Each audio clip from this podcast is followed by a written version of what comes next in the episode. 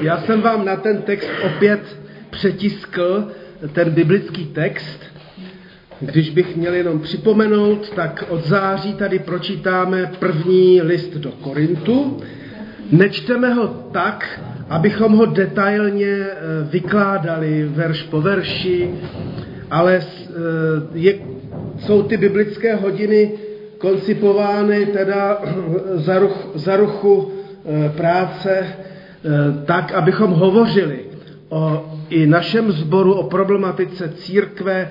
A dneska to teda bude o služebnicích, takže, takže všichni jsme boží služebníci, někteří taky. A takže čtěme, eh, čtěme text o tom, jak vůbec se dívat na, na, eh, na církev, sbor, a hned uvidíme, že to rozdělení, o kterém jsme četli v první kapitole, ve třetí kapitole nepomíjí. Takže Pavel začíná třetí kapitolu slovy. Já jsem k vám, bratří, dodejme sestry, nemohl mluvit jako k těm, kteří mají ducha, nýbrž jako k těm, kteří myslí jen po lidsku, jako k nedospělým v Kristu.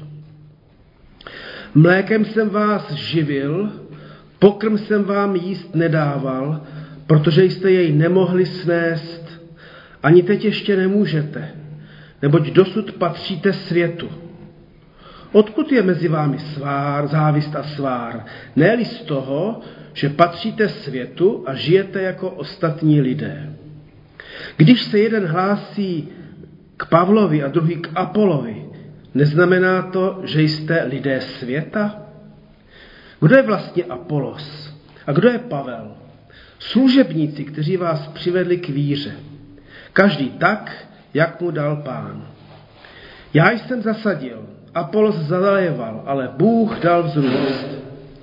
A tak nic neznamená ten, kdo sází, ani kdo zalévá, nýbrž Bůh, který dává vzrůst. Kdo sází a kdo zalévá, patří k sobě, ale každý podle vlastní práce obdrží svou odměnu. Jsme spolupracovníci na božím díle a vy jste boží pole, boží stavba. A tak, ať se nikdo nechlubí lidmi, všechno je vaše, ať Pavel nebo Apolos nebo Petr, ať svět nebo život nebo smrt, přítomnost nebo budoucnost, všechno je vaše. Vy však jste Kristovi a Kristus je Boží. Ta první kapitola začíná tedy eh, větou, já jsem k vám, bratři a sestry, nemohl mluvit jako k těm, kdo mají ducha, nebož jako k těm, kdo myslí jen po lidsku, jako k nedospělým v Kristu. Tam je jako k tělesným, neduchovým. A vidíme tady vlastně hned na začátku eh, takový jako rozpory v tom, co jsme už četli že na jedné straně apoštol nespochybňuje, že mají ducha svatého, že jsou křesťané, že, že jako celé patří Ježíši a z druhé strany spochybňuje jejich myšlení a spochybňuje jejich životní praxi, spochybňuje i to, jak se dívají jeden na druhého i na sebe a že to tak činí ne z ducha božího, ale, ale vlastně jako lidé, kteří vůbec do církve by nepatřili, ani by ducha svatého neměli. Takže ten rozpor tam Pavel vidí. Německý teolog Bornkam v knize Apoštol Pavel se vyjadřuje k Pavlovu komentáři duchovního stavu korinského sboru těmito slovy. Z hesel, já se hlásím k Pavlovi, já zase k Apolovi, já k Petrovi, já ke Kristu, tak je to totiž v první kapitole, se dá už dopředu rozeznat, se nedá už, do, už dopodrobna rozeznat, čím se jednotlivé strany od sebe lišily. Udělám poznámku, skutečně nemůžeme přesně rozklíčovat, v čem eh, tehdy ty jednotlivé skupiny zdůrazňovaly některé teologické prvky těchto osobností. Významné však je, že Pavel s nimi nehodlá diskutovat jejich názory a tendence, aby tak dal jedním zapravdu proti druhým. To znamená, apoštol skutečně se eh, jak si odmítl připojit ke kterékoliv skupině, dokonce i ke skupině svého fanklubu. Jo? I, I ty on vlastně zahrnul mezi ty tělesné, mezi ty, kteří vlastně jednají, jako by nebyli Kristovi. Co ho ve všech skupinách jeho vlastní příznivce nevýjíma, je znepokojuje, je skutečnost, že se zřekli poselství o ukřižovaném Kristu a nahradili je nadutou, doměle spirituální, tedy duchovní ve skutečnosti však velice lidskou moudrostí. Ve vzedmutí duchovních zkušeností a poznání ztratili korintiané z očí Krista, jakoby základ i hranice své svobody a tím sami sebe zaprodali lidským autoritám. A asi je to opravdu velmi e, jako lehké, ještě se o tom budeme bavit, když najednou eh, se nám v církvi stane, že my, my, my jsme ti luteráni, my jsme ti kalvi, kalvinisti především, nebo s odpuštěním my jsme ti Adlofovi, nebo my jsme prostě, eh, já nevím koho, jo? Český teolog J.B. Souček nadepsal třetí kapitolu první korinským slovy. Je to nový útok na stranictví ve sboru. Takže Apoštol skutečně podnikl v tom listu dvojí takový atak tohoto myšlení, že my se hlásíme k tě, k tomu, my k tomu a, a spolu jako si moc nechceme rozumět. Korinčtí si neuvědomili, že příklonem k lidským autoritám ztrácejí nebo při nejlepším oslabují autoritu samotného Krista. Nepřipustili, že by jejich myšlení bylo tělesné a nedospělé. A to je ta záludnost. Že dost často lidé, kteří se nejvíc zaklínají e, duchem božím a, a že jsou duchovní, tak ani si nevšimnou, jak jsou tělesní a jak vlastně neduchovně smýšlejí. Pavel kritickým hodnocením dává do stejného pytle celý sbor, toho si všimněme.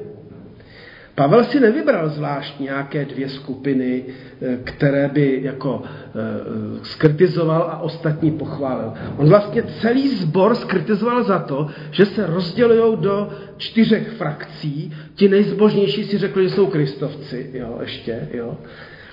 Eh, a, a je zajímavé, že on, on opravdu i tyto, co se hlásí, že jsou extra Kristovi, tak je do toho pytle taky háže. Jo? Tak to je zajímavé. Takže charakterizuje tak celé společenství, nejenom nějakou většinu nebo menšinu. A to bývá někdy i složité i dneska ve sboru v církvi, tady soukenické. Jak chcete charakterizovat náš sbor? To je těžké, že jo? Nějak to jako jedním, jednou větou to, to říct nebo dvěma. A tady ten apoštol teda je skritizoval všechny zaraz. To je docela síla. Mají ducha svatého, to není spochybněno, ale chovají se tělesně. Tam je ten výraz sarkinos od slova sarx, které vyjadřuje, těž, vyjadřuje lidskou, tělesnou, hříšnou přirozenost. Takže mají ducha svatého a projevují se hříšně těles. A myslím si teda, že pokud eh, budeme jenom trošku sebekritičtí, že tuto rozporuplnost u sebe ale stejně vždycky nějak objevíme nebo zahlédneme. A je dobře, že máme takové texty, které nás předtím varují, trochu brzdí před e, takovou zbobtnatělou předuchovností a, a nebo zase nějakou opravdu velkou říčnou tělesností. A pro apoštola Pavla je zjevné, že takové eh, jako dělení, které oni tam měli, my se hlásíme k Apolovi, to je prostě ten, který vyhovuje, to je ten, který uspokojuje naše, naše, naše potřeby kazatelské, my se hlásíme k Pavlovi a, a my k Petrovi že, a podobně, tak říká, že eh, vlastně naznačuje tím textem, že to je lidsky přirozené, ale není to duchovní. A navíc ještě trochu skritizoval jinak, maličko udusil tu jejich píchu, protože říkal, že jsou nedospělí. Tam je řecký výraz nepios, tedy dětský a dětinský. Že se vlastně chovají jako dětsky, jo? Tak, jako, tak jako asi když jsme byli děti a, a to i něk, někdy mi dospělí, že jo? někdo je Spartan, někdo Slávistán a teďka komu fandíme, že jo? tak to pak máme do, že se nás to přidrží do teďka, že jo. Ale může se nás to přidržet i v tom, že my jsme ti soukejčtí, že jo. Oproti těm smíchovským nebo já nevím, žižkovským a, a třináctku nebo jižním jsou už vůbec ne, že jo. Takže i to, i to je vlastně dětinské, dětské přemýšlení. Jo. Čtyři otázky k rozhovoru. A já vás budu nutit k odpovědem. Jo? Nebudu vás nutit ke správným odpovědím, ale abyste mluvili. Jo? Prosím vás o to, protože ta biblická hodina by nás měla jako e, vést k rozhovoru, abychom se společně v tom nějak budovali. Takže budete si z těch čtyřech otázek moci vybrat kteroukoliv chcete. Já je přečtu. Jak se tedy projevuje dospělý přístup ke služebníkům církve, kteří nám sloužili či slouží k víře? V čem spočívá neduchovnost křesťanů, kteří se podle Krista potřebují ještě zaštiťovat silnými osobnostmi církve? V čem je teda ten problém? Jo?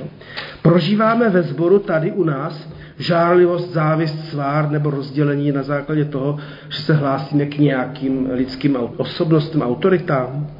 A co je ona hutná strava pro dospělé křesťany? Protože on tam Pavel říká, nemohl jsem vás krmit pořádnou stravou, jenom mlíko jsem vám z cumlu dával pít. Jo?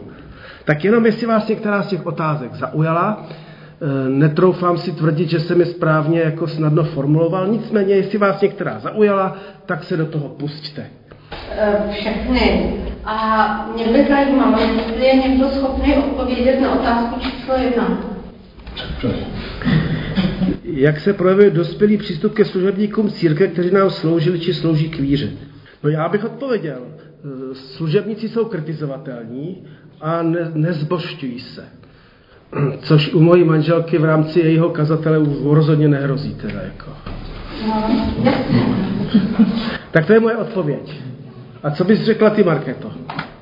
A naše víra nesmí být závislá na, na těch, kteří nás vedli nebo vedou k víře taky. Že na... jako nemyslím, jako že uh, třeba bych řekla slovo kritizovatelní. Jo? Já bych spíš řekla uh, slovo, že jako musíme posuzovat taky vlastně pod pohledem písma, že jestli teda jako někde neuhli. Jo, takže uh, jako to je si myslím, protože jako křesťan musí mít stejně nějaký názor, že jo, který se nějakým způsobem vybuduje. Prostě nemůžu brát všechno, co mi řekne nějaký byť teda jako služebník církve, tak to nemůžu brát za bernou minci, pokud někde ujede. Jako berjenští, takhle by ty věci byly. Přesně tohle myslím, no. A, a navíc dneska kazatelé nejsou apoštolové, s apoštolskou autoritou, takže prostě se také samozřejmě mílíme, máme, opravdu musíme mít svůj názor. Zase, kdyby služebník, ať už starší sboru nebo kazatel neměli názor, tak eh, nemají v té službě být. No a já vždycky přemýšlím, jak je ta čtvrtá otázka nad tou hutnou stravou, protože my jsme teď četli ve věznici první Petrovu, kde se zase mluví, ten Petr jako říká, že se cítíme tím mlékem, že jo, že vlastně jako to je přesně to, že jako já se hlásím k Petrovi a řeknu, mlíko mi stačí, anebo se hlásím někde jinde a řeknu, nepotřebuji hutnou stravu. A nebo v kriminále máš samý nemluvňata.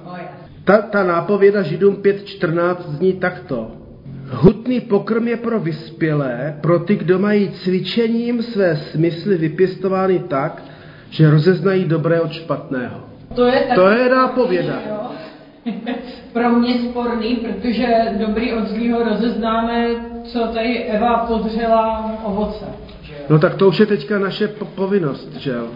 Ale tady říká cvičením své smysly vypěstovány, to znamená, duch, jako, e, máme se cvičit v, té, v těch duchovních věcech, že jo?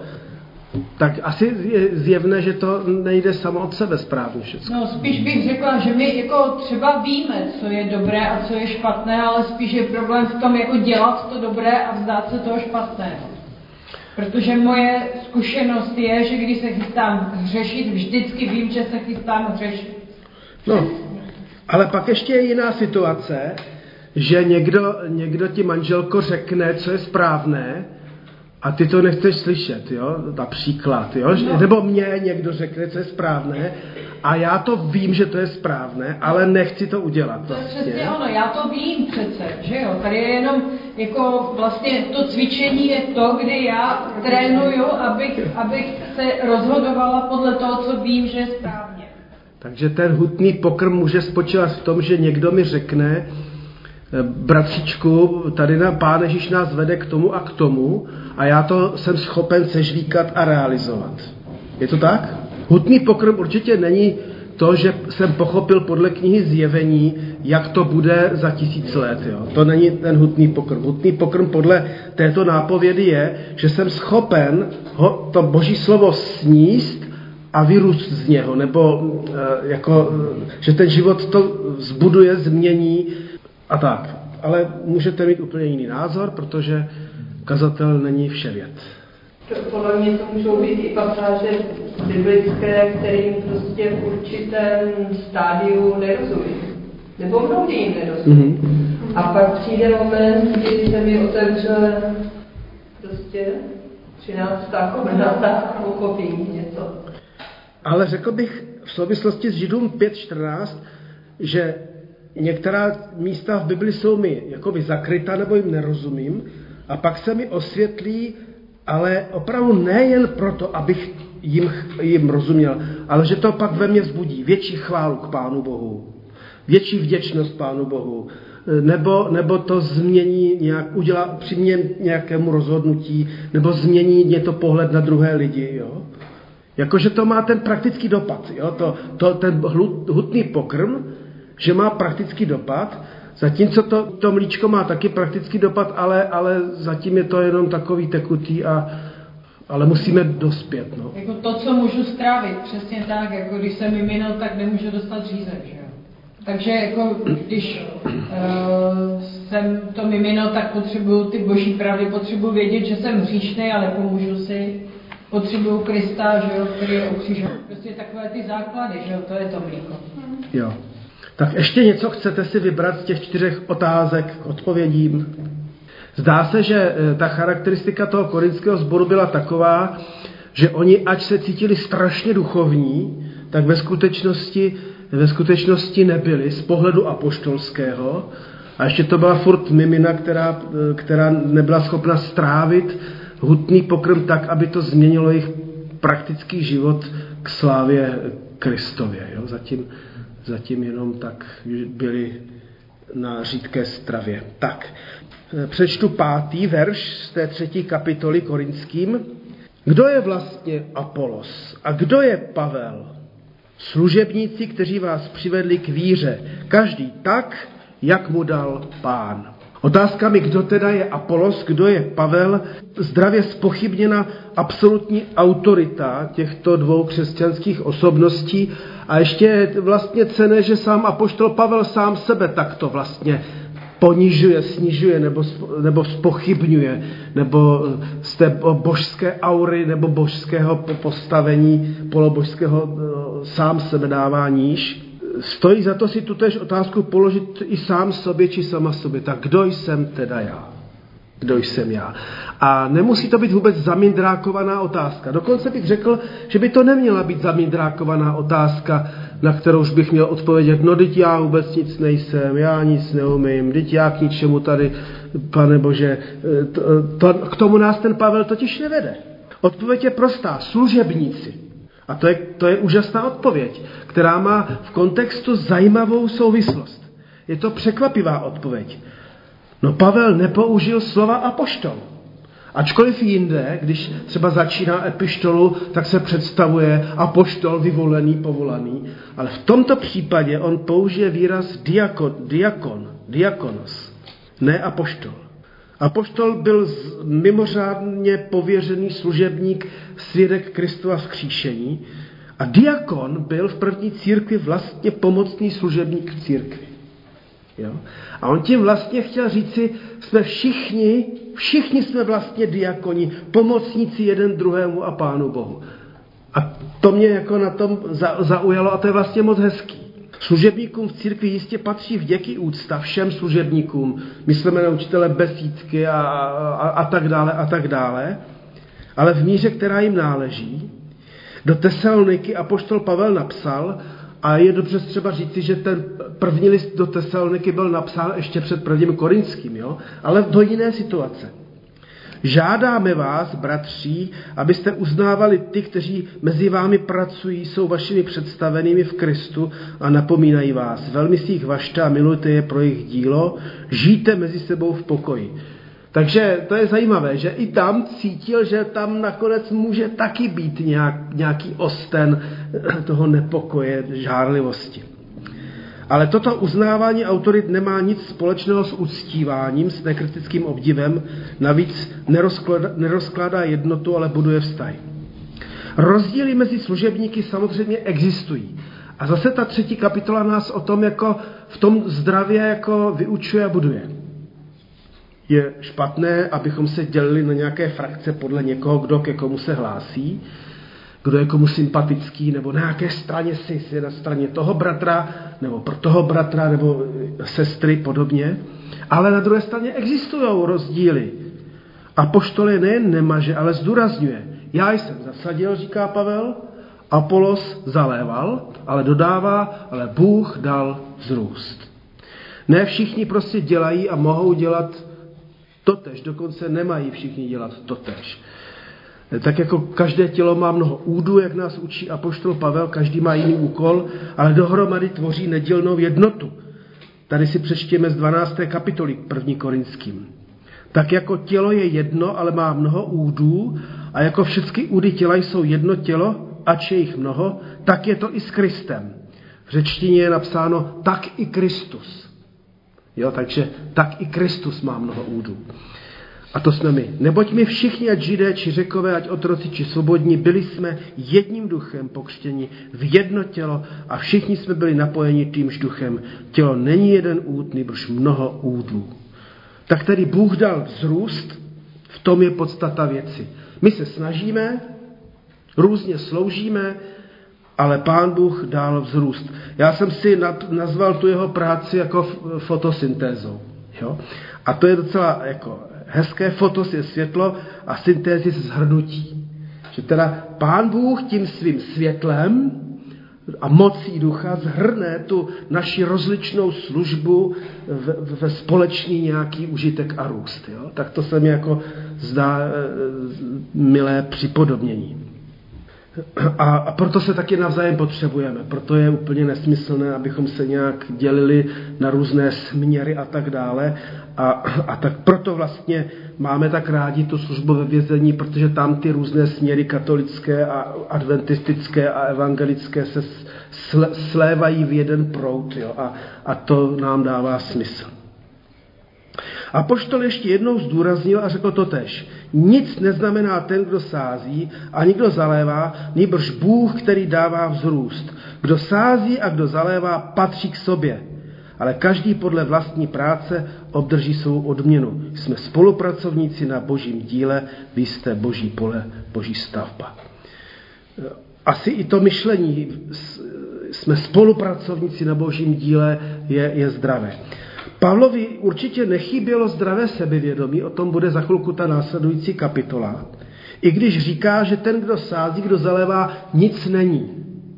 Ale to v tom smyslu, že, že nic nejsem bez toho, který zalévá. A ten, který zalévá, není nic bez toho, který předtím zasel. Marné zalévá, když není zase to, že jo? A, a, a, a podobně. Takže, takže vlastně bez vás nejsem nic a vy beze mě taky nejste nic, protože se potřebujeme. Jo? Ale Pán Bůh dohromady nám pak dává ten vzrůst. 127. žal, že jo, pokud staví, nestaví město hospodin, nadarmo se nám stavit. Ano. Nepřehledníme však skutečnost, že jako služebníci, diakoni, pomocníci, služební, pomocní služebníci patříme k sobě, to je naše jednota, ale zároveň zajímavě tady platí, že odměna bude různá. Jo? Akorát tu odměnu my eh, dopředu nevíme, jaká bude, a, a pán Ježíš nás v těch podobenstvích docela občas překvapuje, jak všichni dostanou stejně, jak jsou někteří naštvaní, že jo, nebo Zase, takže to, je, to, to, to nechme už Pánu Bohu, ale je tam slovo kopos, což znamená námaha, dřina, práce, únava. Jo, takže jako by ten Pavel chtěl říct, no podle, podle toho, jak, jak jste se napracovali, tak Pán Bůh to v nebi nějak zohlední. Ale to už necháme na zaměstnavateli a bude. K tomu doplňme ale Ježíšovu radu zkázání nahoře. Varujte se konat skutky spravedlnosti před lidmi, jim na odiv, jinak nemáte odměnu u svého Otce v nebesích. Když prokazuješ dobrodiní, nechtěj budit pozornost, jako činí pokrytci v synagogách a na ulicích, aby došly slávy u lidí. Amen, pravím vám, už mají svou odměnu. Když ty prokazuješ dobrodiní, ať neví tvá levice, co činí pravice, aby tvé dobrodiní zůstalo skryto a tvůj otec, který vidí, co je skryto, ti odplatí.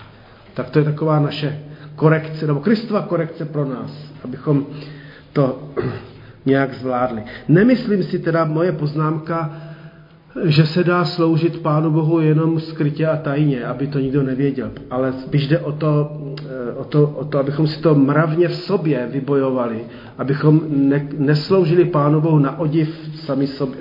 Jo, abychom jako se ne, nechtěli zviditelňovat těmi, si se vyjadřuju srozumitelně.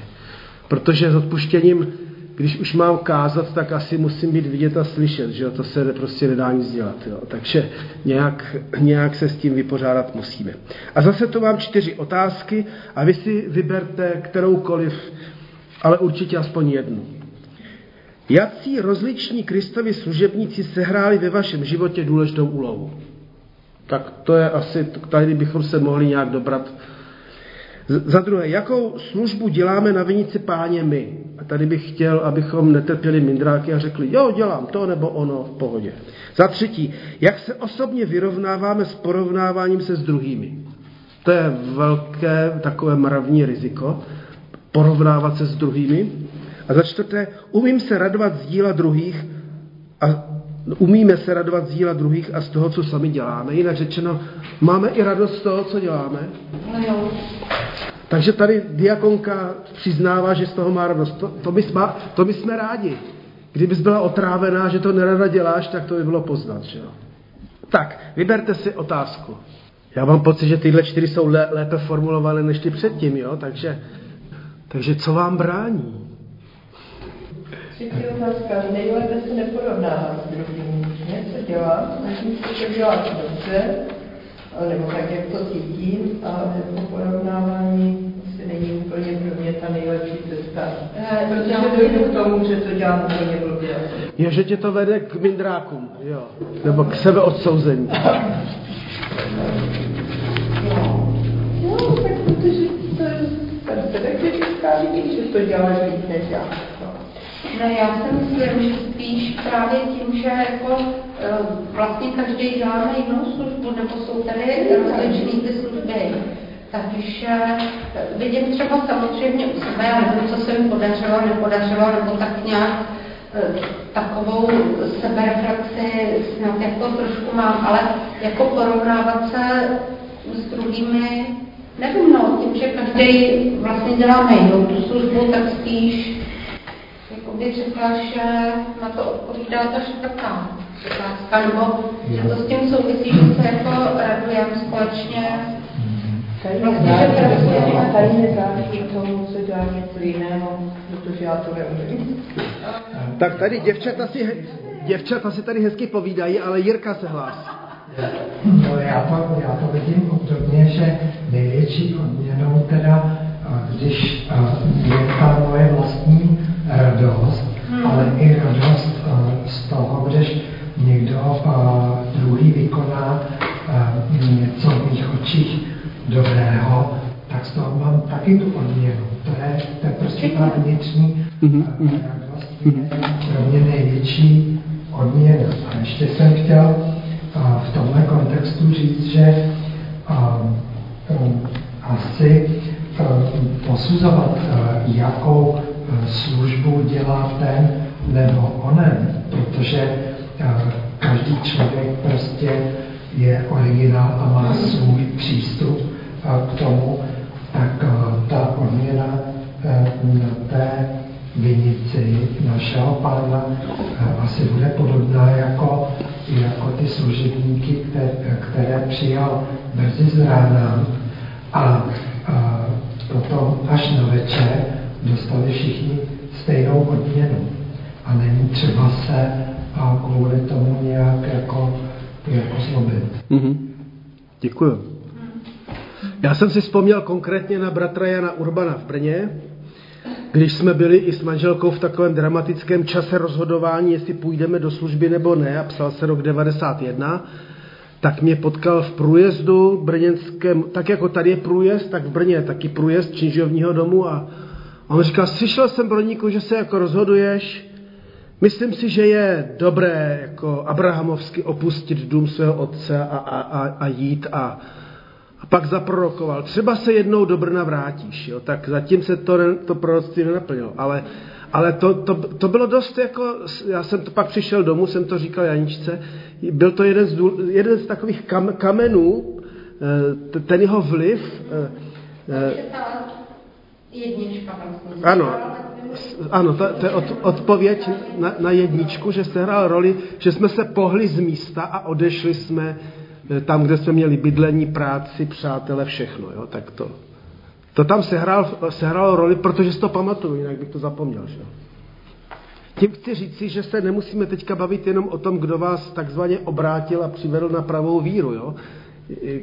Ale i tak, jestli máte nějakého služebníka, za koho jste vděční. Teď jsme to teda připomněl, ale já už jsem to několikrát říkala, vlastně jak jsem začala v diakonii pracovat.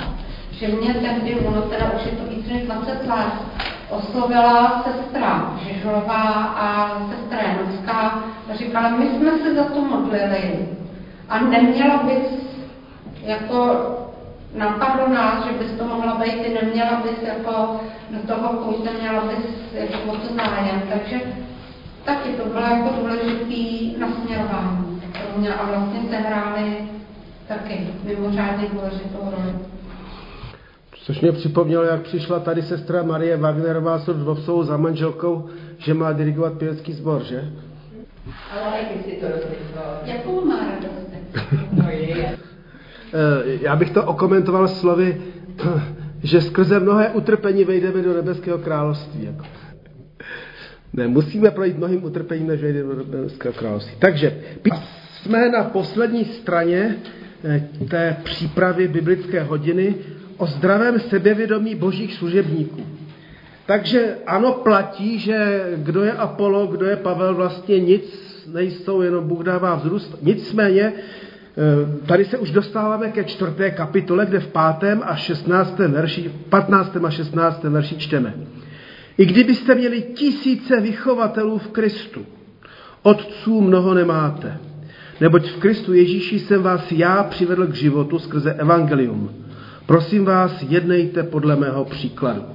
Tak tady najednou vidíme, že ten Pavel eh, mluví, jedná velmi sebevědomě a v autoritě.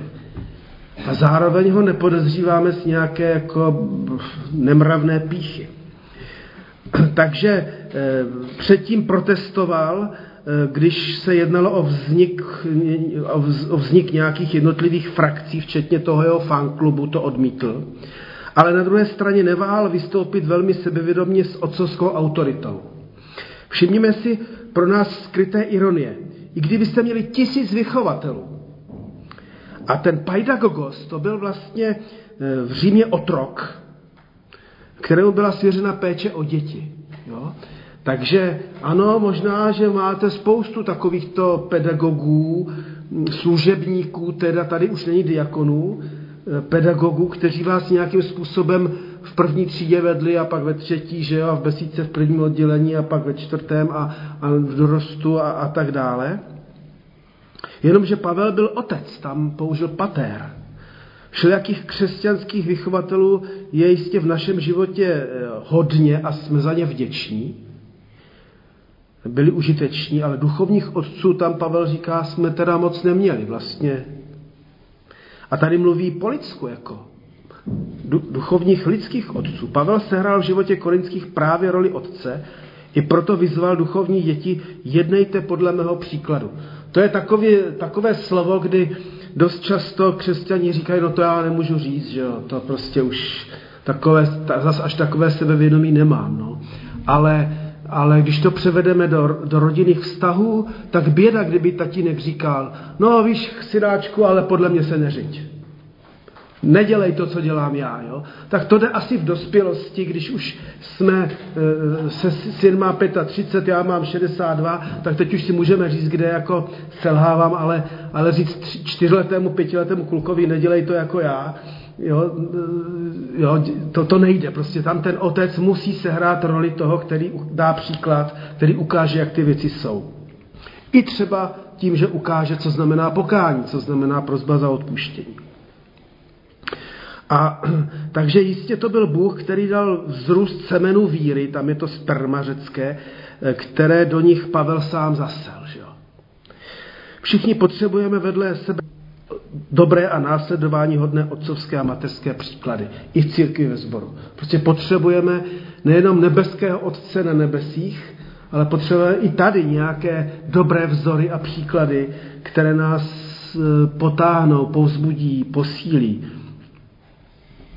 A poštol jako otec vystupoval zároveň pokorně i sebevědomě. A to si myslím, že je právě to, to hrozně cené a vlastně krásné. Je to vyrovnaná osobnost.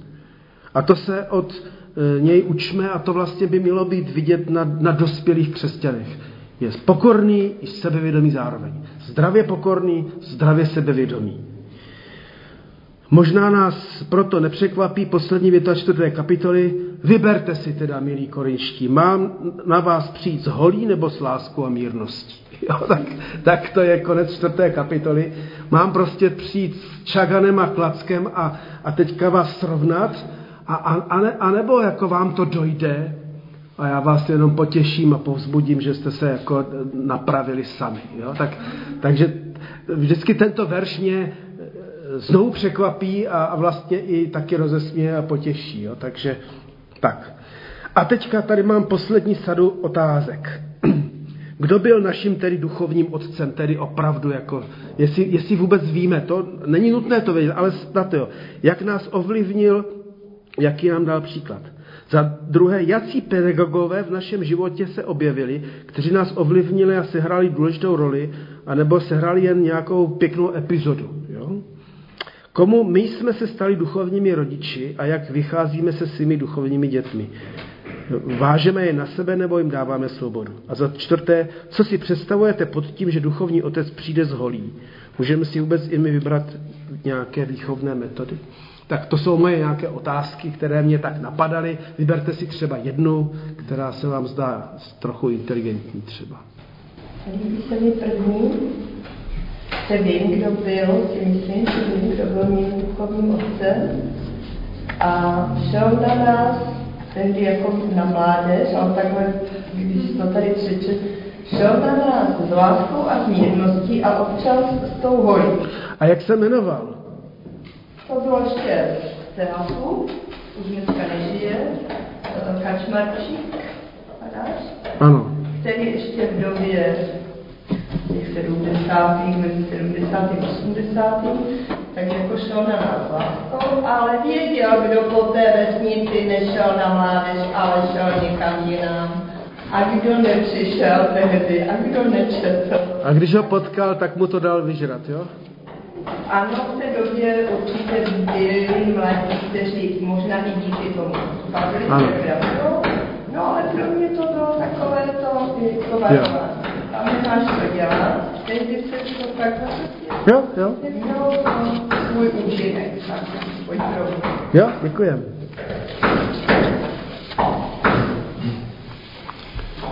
Zde já bych řekl, že určitě teda dobrým příkladem, jako že to je úplně nejlepší způsob výchovy, dobrý příklad. Mm-hmm ač, ačkoliv ten dobrý příklad může být někdy z holí a někdy bez holé. Jo? Já myslím, eh, já myslím, že eh, jako chovat, chovat se tak jako dobrým příkladem nikdy jako nevede k tomu jo. násilí určitý. Jo. Ne, jenom pro, eh, pro takové trošku možná eh, pro informaci, nebo jak bych to řekl, z Ministerstva kultury, eh, pán, který má na starost sekci náboženství, tak jsme dostali do rady dopis, jestli, že se teďka dělá nějaká, nějaká novela zákona o výchově dětí, ve které má být jako jasně napsáno, že teda eh, tělesné tresty v rodině a vůbec jsou zakázány. A co jako, a jestli to odporuje naší svobodě víry. Já jsem mu telefonoval dneska a říkal jsem mu, eh, že hm, to je mnohem víc otázka pedagogická, než otázka jako náboženská, tak jak mi, aby, aby mě to vysvětlil. No a on jako to vlastně vysvětlil pak správně, řekl, no jestli, jestli vám váš Bůh, ať je to teda hospodin nebo Mohamed nebo kdo říkal, jestli vám jako přikazuje, abyste byli děti, tak jsem ho ujistil, že pán Bůh nám nepřikazuje, abychom mlátili děti. Pak jsem mu říkal, no ale v, v rámci výchovy, v rámci pedagogiky se občas musí stát, že dítě dostane přes plínky, nebo aby nespadlo pod silnici, nebo něco takového. A, A, a, a říkal, jsem, říkal jsem možná, že vám taky ujeli někdy nervy a, a, a pak se toho litoval. To nemohu komentovat. Říkal, asi, asi byl telefon, poslouchám. Ne, tak to bylo, to bylo hezký vlastně, jo, ale, ale tak jsme se zhodli na tom, že, že, že, že náš křesťanský Bůh, Pán Ježíš Kristus, nám nepřikazuje, abychom mlátili děti, což ho, což ho uspokojilo, protože on říká, já neřeším pedagogiku, to ať si řeší ministerstvo zase jiné. Jo. Ale, ale nevím, co budou dělat rodiče, až ta novela vyjde. Jo. A tak to jsem fakt zvědavý teda. Tak, to je jenom, když už jsme u toho klacku, když se Pavel ptá, jestli má přijít s klackem. Tak to. Na závěr. Proto ať vás všichni, a teďka on mluví k celému sboru, on nemluví k Pavlovi, Petrovi, jo, ke všem, jo, pokládají za služebníky Kristovi. Všichni jsme ti diakoni, pomocníci, služebníci, mě nevýjímaje.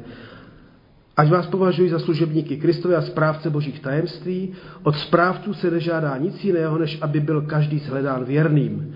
Mně tedy pramálo záleží na tom, soudíte-li mě vy nebo jakýkoliv lidský soud. Vždyť ani já nejsem soudcem sám nad sebou. Ničeho si sice nejsem vědom, tím však ještě nejsem ospravedlněn, neboť mým soudcem je pán. Mimochodem, to je moc hezký, jak ten Pavel řekne, ano, já si zrovna nejsem vědomý, ale to ještě neznamená, že jsem spravedlivý. Jo? Jo. Takže ve službě se všichni také všelijak mílíme, budeme dělat chyby, to prostě jinak nejde, budeme posuzování souzení, ale to nám nakonec může být jedno. Nakonec nám to může být jedno, jako Pavlovi. Podstatné je, abychom byli věrnými.